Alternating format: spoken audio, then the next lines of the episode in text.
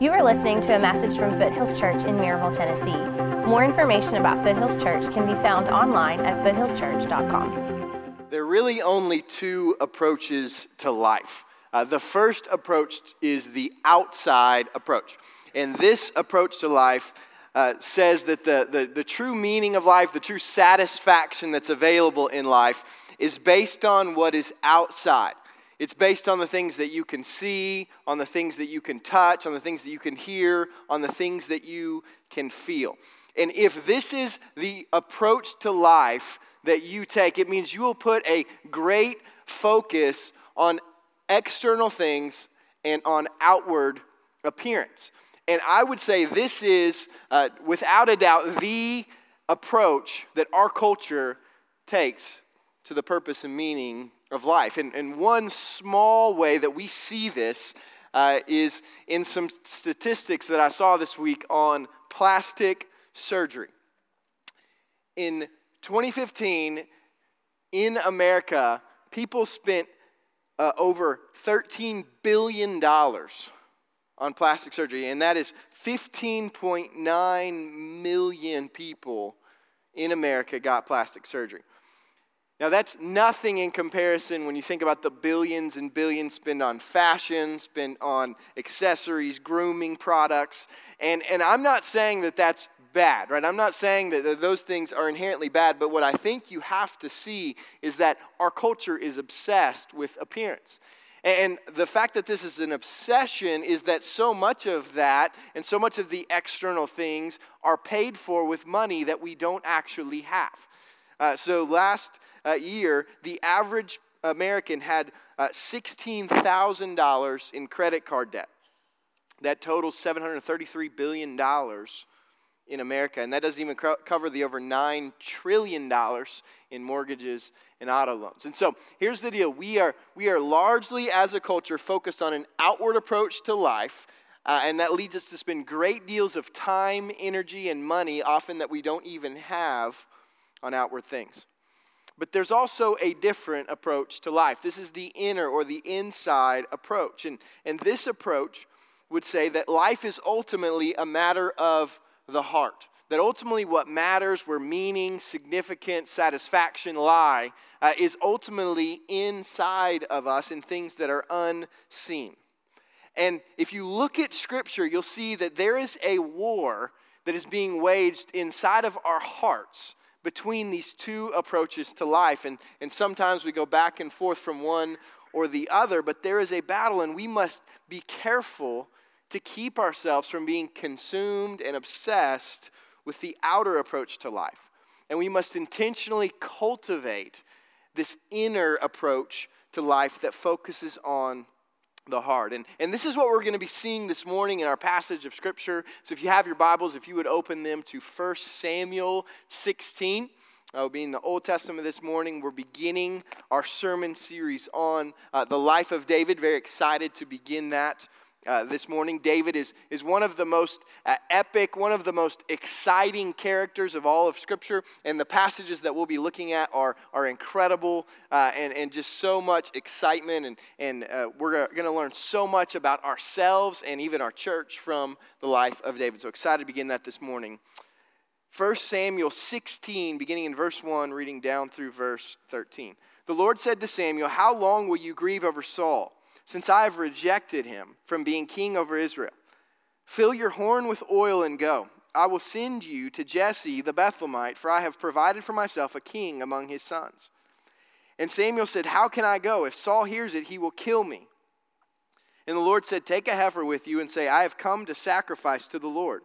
And invite Jesse to the sacrifice, and I will show you what you shall do. And you shall anoint for me him whom I declare to you. Samuel did what the Lord commanded and came to Bethlehem. The elders of the city came to meet him, trembling, and said, Do you come peaceably? And he said, Peaceably I have come to sacrifice to the Lord. Consecrate yourselves and come with me to the sacrifice. And he consecrated Jesse and his sons and invited them to the sacrifice. When they came, he looked on Eliab and thought, Surely the Lord's anointed is before him. But the Lord said to Samuel, Do not look on his appearance or on the height of his stature, because I have rejected him. Hear this For the Lord sees not as man sees. Man looks on the outward appearance, but the Lord looks on the heart. Then Jesse called Abinadab and made him pass before Samuel. And he said, Neither has the Lord chosen this one. And Jesse made Shammah pass by. And he said, Neither has the Lord chosen this one. And Jesse made seven of his sons pass before Samuel. And Samuel said to Jesse, The Lord has not chosen these. Then Samuel said to Jesse, Are all your sons here? And he said, There remains yet the youngest. But behold, he is keeping the sheep. And Samuel said to Jesse, Send and get him, for we will not sit down until he comes here. And he sent and brought him in. Now he was ruddy and had beautiful eyes and was handsome. And the Lord said, Arise, anoint him, for this is he. Then Samuel took the horn of oil and anointed him in the midst of his brothers, and the Spirit of the Lord rushed upon David from that day forward. And Samuel rose up and went to Ramah. Let's pray. Father, we are thankful this morning for the gift of your word. We confess that we are people who struggle back and forth uh, with seeking after uh, life in the outward things and yet sometimes struggling to cultivate a desire for the inner things. But we thank you that you have uh, not left us in our ignorance, but you have shown us the truth. And so our prayer this morning is that you would, through your Spirit, enable us to see that truth from your word, that we would make that the authority in our lives, and that you would enable us to respond in obedience. And so, Father, we pray for that. We pray that this time we'll bring glory and honor to our King Jesus. It's in his name we pray. Amen. Well, let me catch you up a little bit on the bigger story uh, of 1 Samuel that we've uh, missed out on jumping in at, at, chapter 16. So, before this, you've had the people of Israel, and they um, have been following judges. And there's been all these different judges and, and very fascinating uh, material there. But basically, the judges have not worked out well. And so the people of Israel say, We want to have a king because we want to be like the other nations. The other nations have kings and it seems to go well, and so we want one of those. And God's response is, uh, I'm your king, right?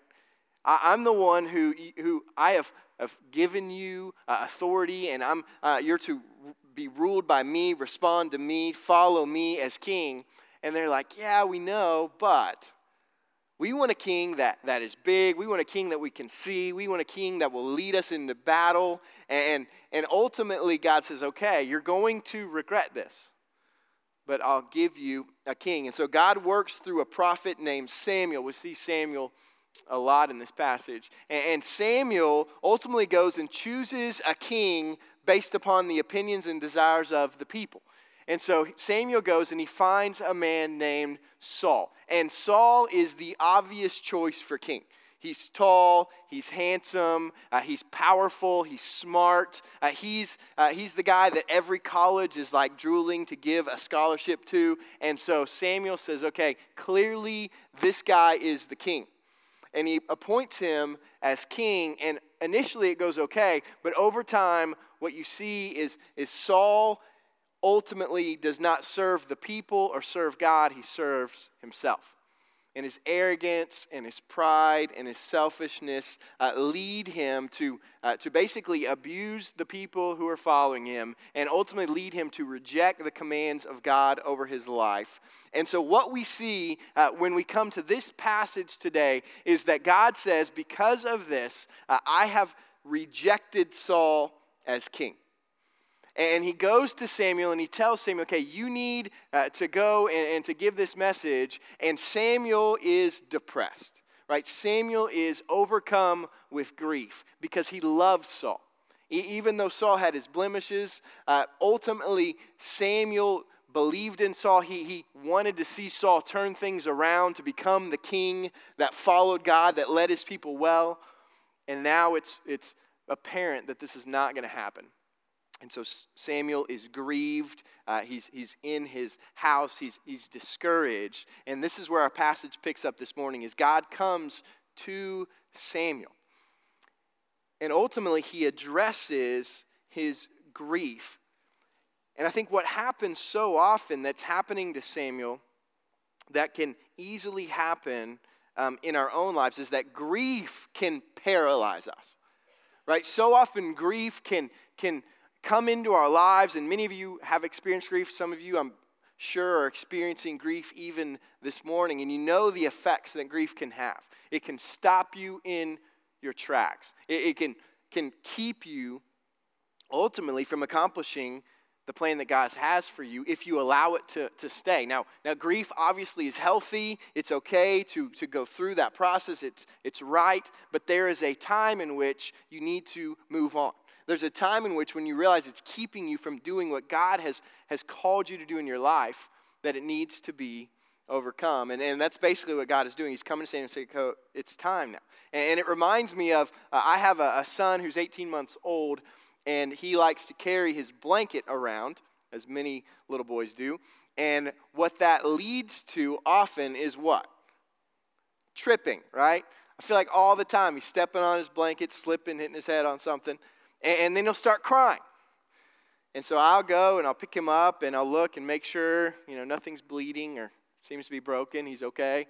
And, and then I'll say, okay, you're okay, right? And I'll put him back down. You're okay. Give him a little good game pat and, and send him on his way because, because he's okay. And I want to encourage that, not just have him just stay there and cry forever. And I think this is what God's doing. He's saying, okay, come on now, Samuel, right? I, I get that you're sad, but, but I have a plan. I have a purpose for you, and you can't just sit here in your grief forever. It's time for action.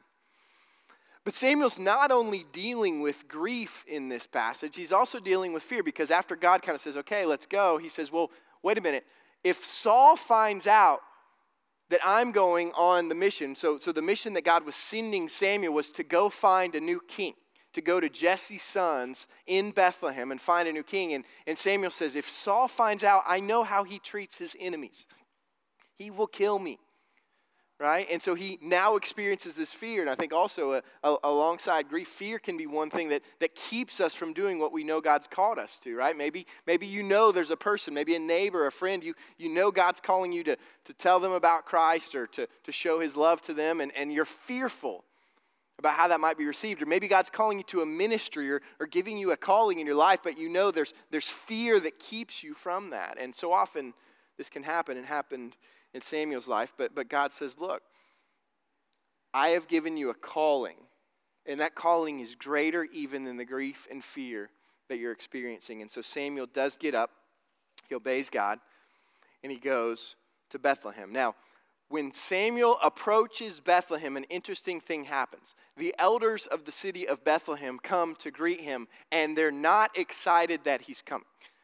Now, it, it, it's something that, that is very different from the way we think, but, but you see, when, uh, when we think of a prophet or a man of God in Scripture, uh, we can often think of a guy who's, who's kind of uh, just understated, uh, a person who just spends all their time reading, drinking tea, sitting Indian style, right? And, and so when we, when we think about this man causing fear, I mean, literally, these elders of the city of Bethlehem are shaking in fear for Samuel to approach. And you're like, what's going on?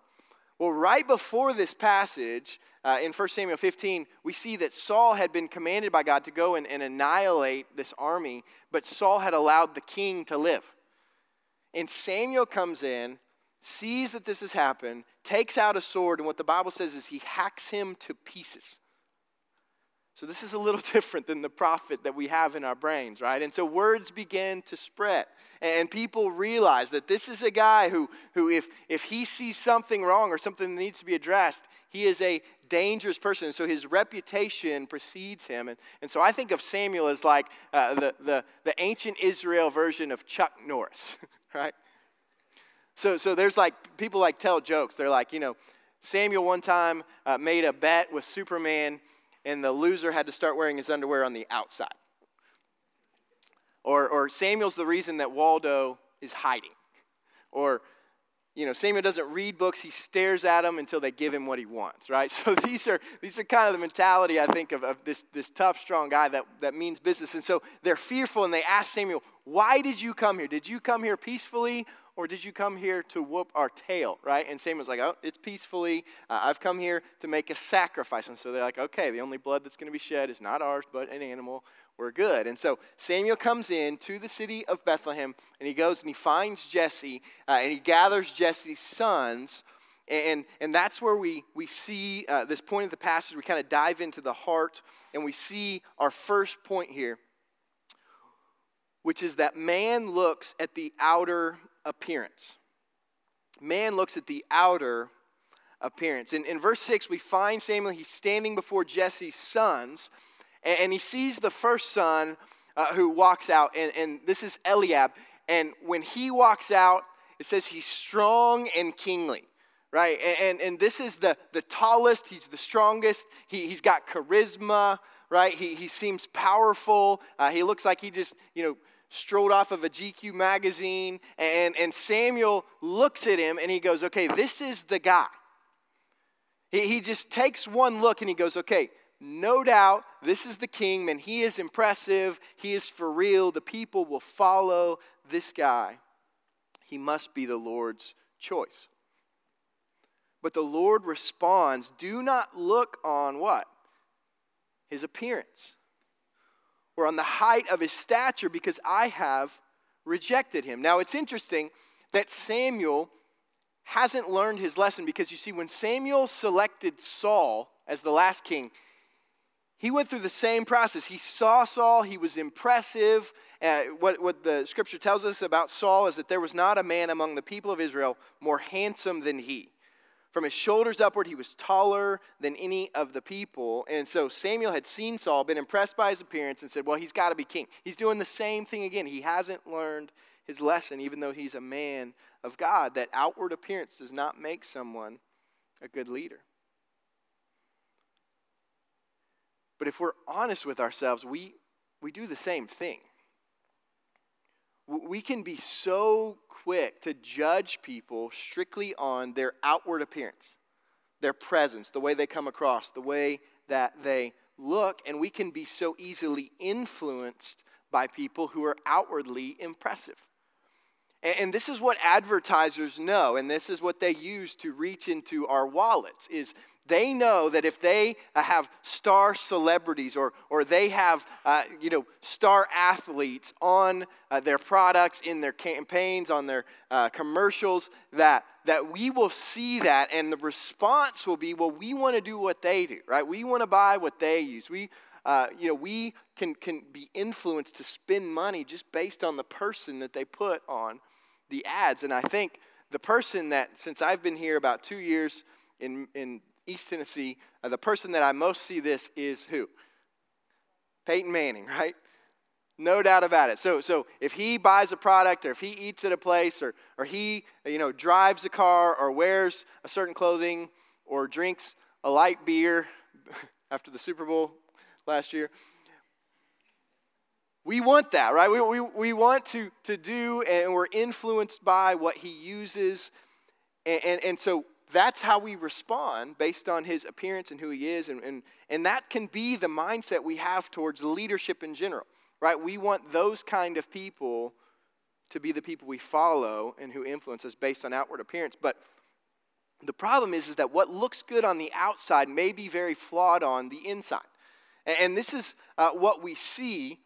Uh, I, I, read a story this week uh, about uh, a road, a bridge in Minneapolis called the 35 West Bridge, and, and there's eight lanes of traffic that travel over this bridge every day over the Mississippi River. And, and everyone looked at that as stable, as, as sound, and, and it looked good all up until August 1st, 2007, when it collapsed.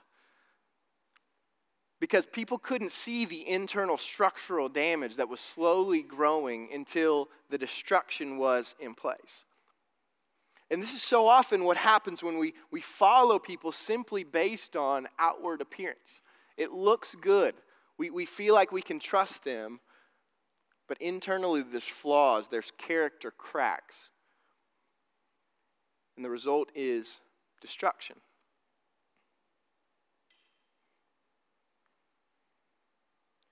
And this is where we see the wisdom of God contrasted with the wisdom of man, the way that we work. Because God was not fooled, right?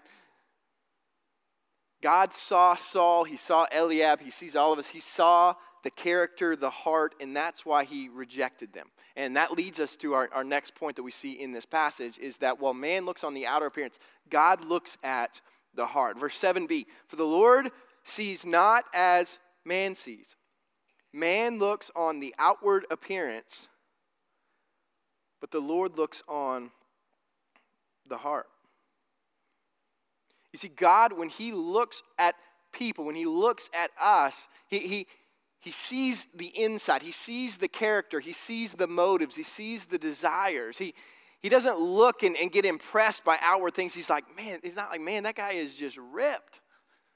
Or, or man, look at that guy's resume, or look how attractive she is, right? Or, or all of these things. He, he's not looking from that perspective because he has a very different perspective. He's looking on the heart. And, and he calls us as his people. Now, I realize this is an upward battle that we face as, as fallen humans, but, but he calls us as people to, to have his perspective, to, to value the things that he values, to value character and, and faithfulness and humility and a heart that truly seeks after God. And if this is the case, it affects the way we view leadership, the people that we allow to influence, but, but it also very much affects the way we view our own lives and what we prioritize and focus on. You see, as I shared at the beginning, I mean, we as a culture spend so much on, on outward appearance and, and those kind of things, and time, money, energy, and, and we recognize that. But ultimately, I wonder how much do we focus on the way we look on the outside versus the, the status and the, the, the state of our heart and, and our character and, and focusing on the inside? Right? Which do we focus on? I wonder uh, if we're honest, if we spent the amount of time that we spend on the inside, so, so reading God's word or time in prayer, confession of sin, or, or worshiping God, if we spent that, that amount of time, whatever that looks like, and that was the amount of time we spent on our outer appearance, what would we look like? Right? So, so often we would be overweight, we would smell funny, our hair would be disheveled, uh, we, we so often focus very differently on the external versus the internal. And, and I think the question that I have to ask myself this morning based on that question is whose opinion am I really concerned about? Right? Because if I'm so focused on the outward, it's largely, I'm concerned about the opinions of others around me, those who see me, maybe my opinion of myself at some level. When I should be focused and, and concerned ultimately about the opinion and, and perspective of God. Right? The heart, the character on the inside. Because the heart is what matters above all else. And while man looks at the outward appearance, God looks at the heart. So, so Samuel, now we, we've kind of have Eliab is out and we've kind of gotten this, this passage from God of, of what God looks at. And so Samuel goes down the lineup, right? He, he, he goes, uh, in my mind, it's kind of like uh, The Bachelorette, the show, right? I hope you guys don't watch that, but if you do, you'll know. Um, right? So, so you got the first guy out, and he's like a stud, jacked, you know, and, and, and you go all the way down to the next guy, to the next guy, smaller guy, less impressive. At the end, you have the guy that, you know, honestly, he's just on the show to make people laugh, right? He just wants to boost ratings. And, and so they have like Eddie who's in there, who's, you know, weird Eddie. And so Samuel goes down the list, tallest, studliest to weirdest and weakest. And every one of them, God says, This is not my choice. And so Samuel's in a confusing state and he looks at Jesse. He's like, These are all your sons, right? And then we get this awkward exchange where Jesse's like, Well, actually, there's one other one. But, but you wouldn't be interested in him. He, he's, he's the youngest, which we'll see uh, actually can mean the smallest, and, and he's out keeping the sheep. Now imagine this for David. I mean, poor David. This is the most important gathering his family will ever have. Right? This is the opportunity to become the king of Israel. And, and Jesse has been asked to bring all his sons together, and he forgets to give David his invitation. Because he looked at him and he saw what we see in this passage. He's the youngest, the, the Hebrew word hakaton, which uh, literally means like the runt, right? The smallest. Uh, he's keeping the sheep, which have been like the lowest totem pole job. He's out there with the servants and, and uh, they're kind of social rejects at some level. He, he's ruddy, which the, the literal word is the same word that we see in Genesis with Esau red hair, red complexion. Now, it does say he's got pretty eyes and a handsome face, right? So, kind of picturing like a Justin Bieber type character.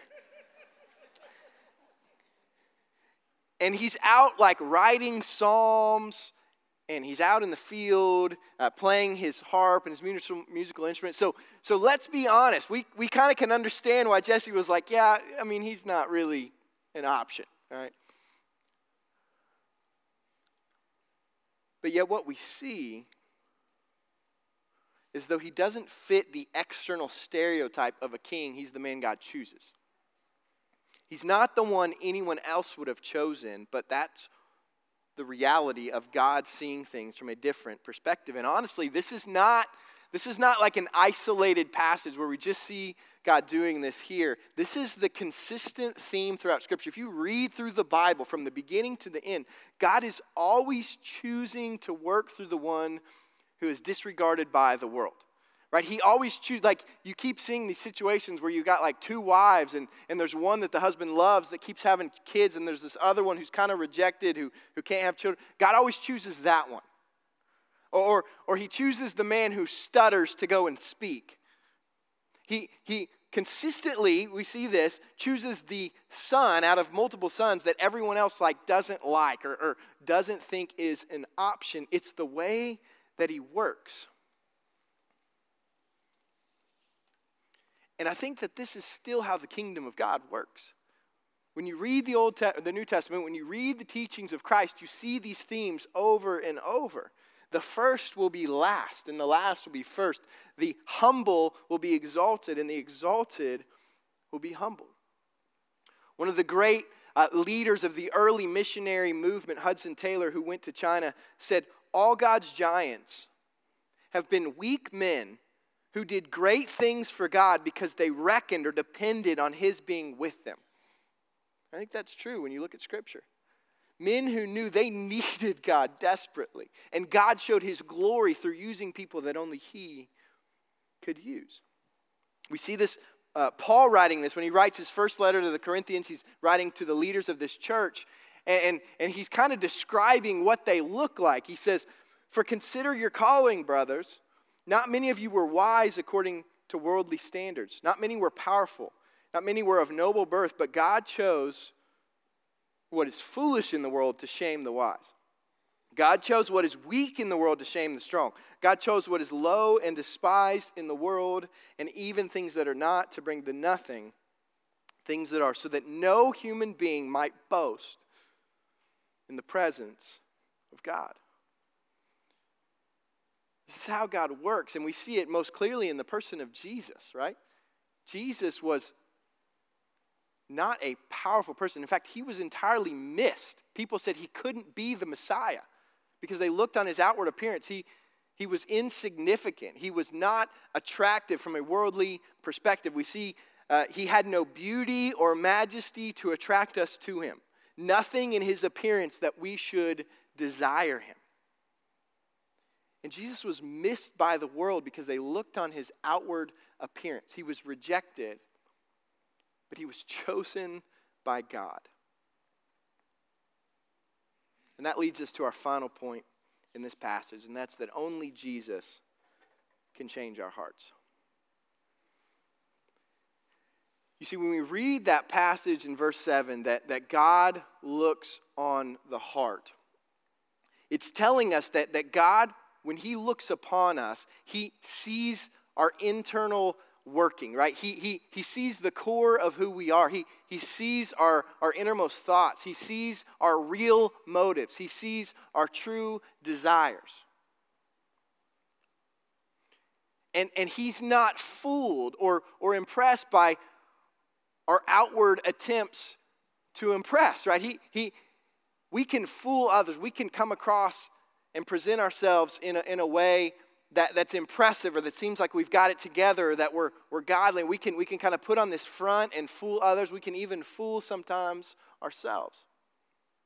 But God can't be fooled, right? He sees to the depths of our heart. And if you're honest with me this morning, that's terrifying.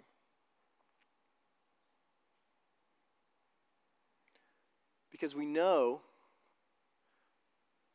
that inside our hearts are wicked and sinful. And we don't want to stand before the holy, just judge of the universe and know that he sees that. The Bible tells us that because of that, we deserve his just punishment, his eternal condemnation, because of the wickedness and sin of our hearts. And that's the state we're in. And that's why this story is so important because this is not just a story about ancient Israel, but this is our story. And inside of this story is our hope.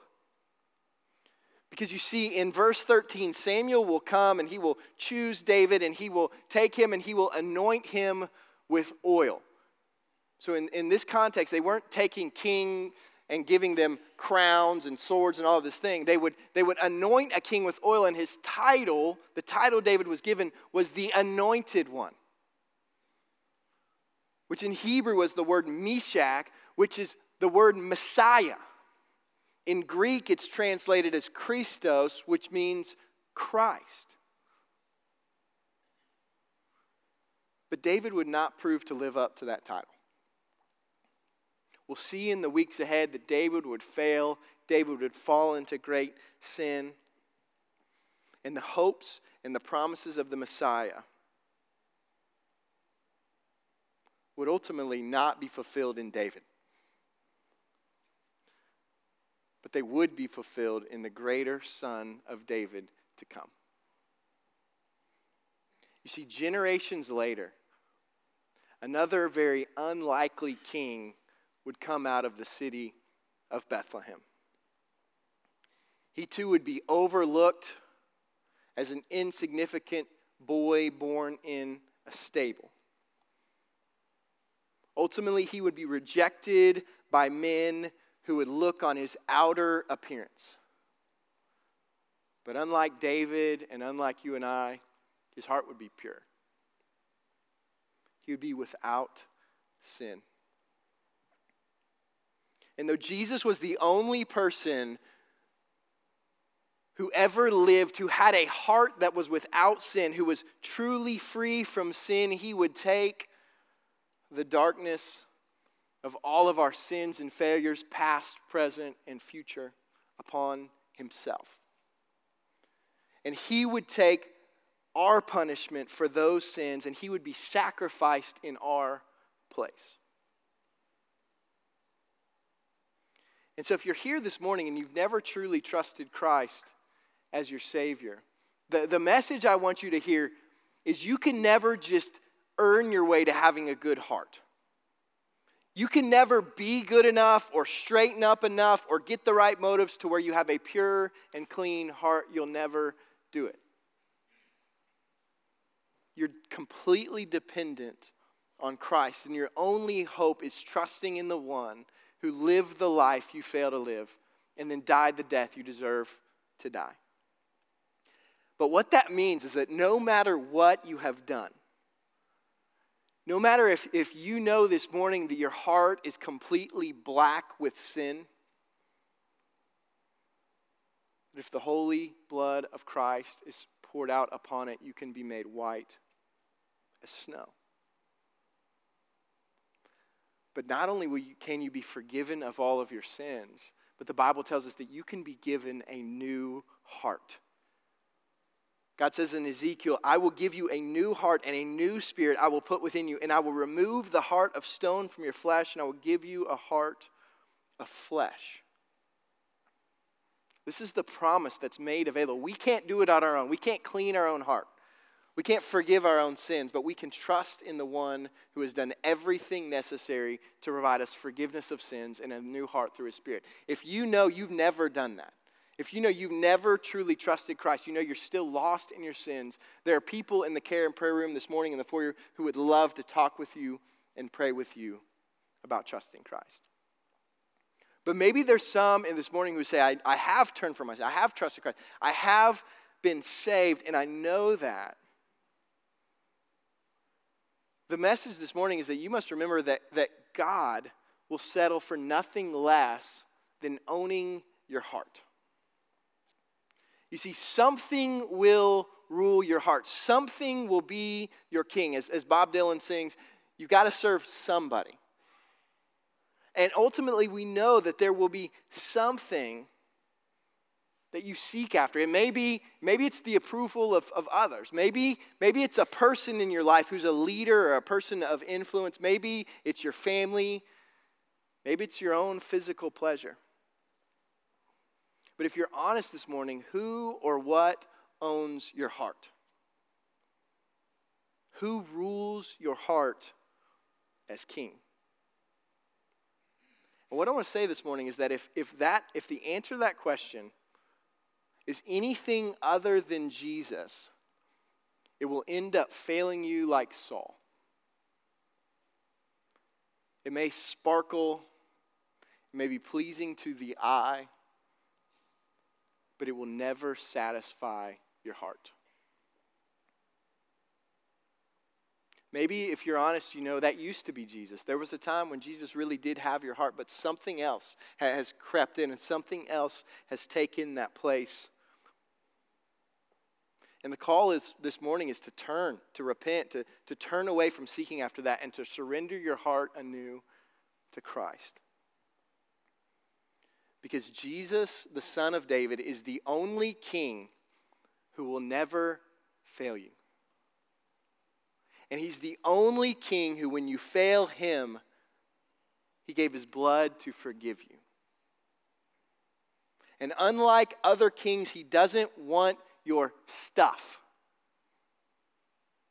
What he wants is your heart. And because he loves you, he won't settle for anything less. He's the only king that is worthy of your heart and He's the only King who will satisfy your heart.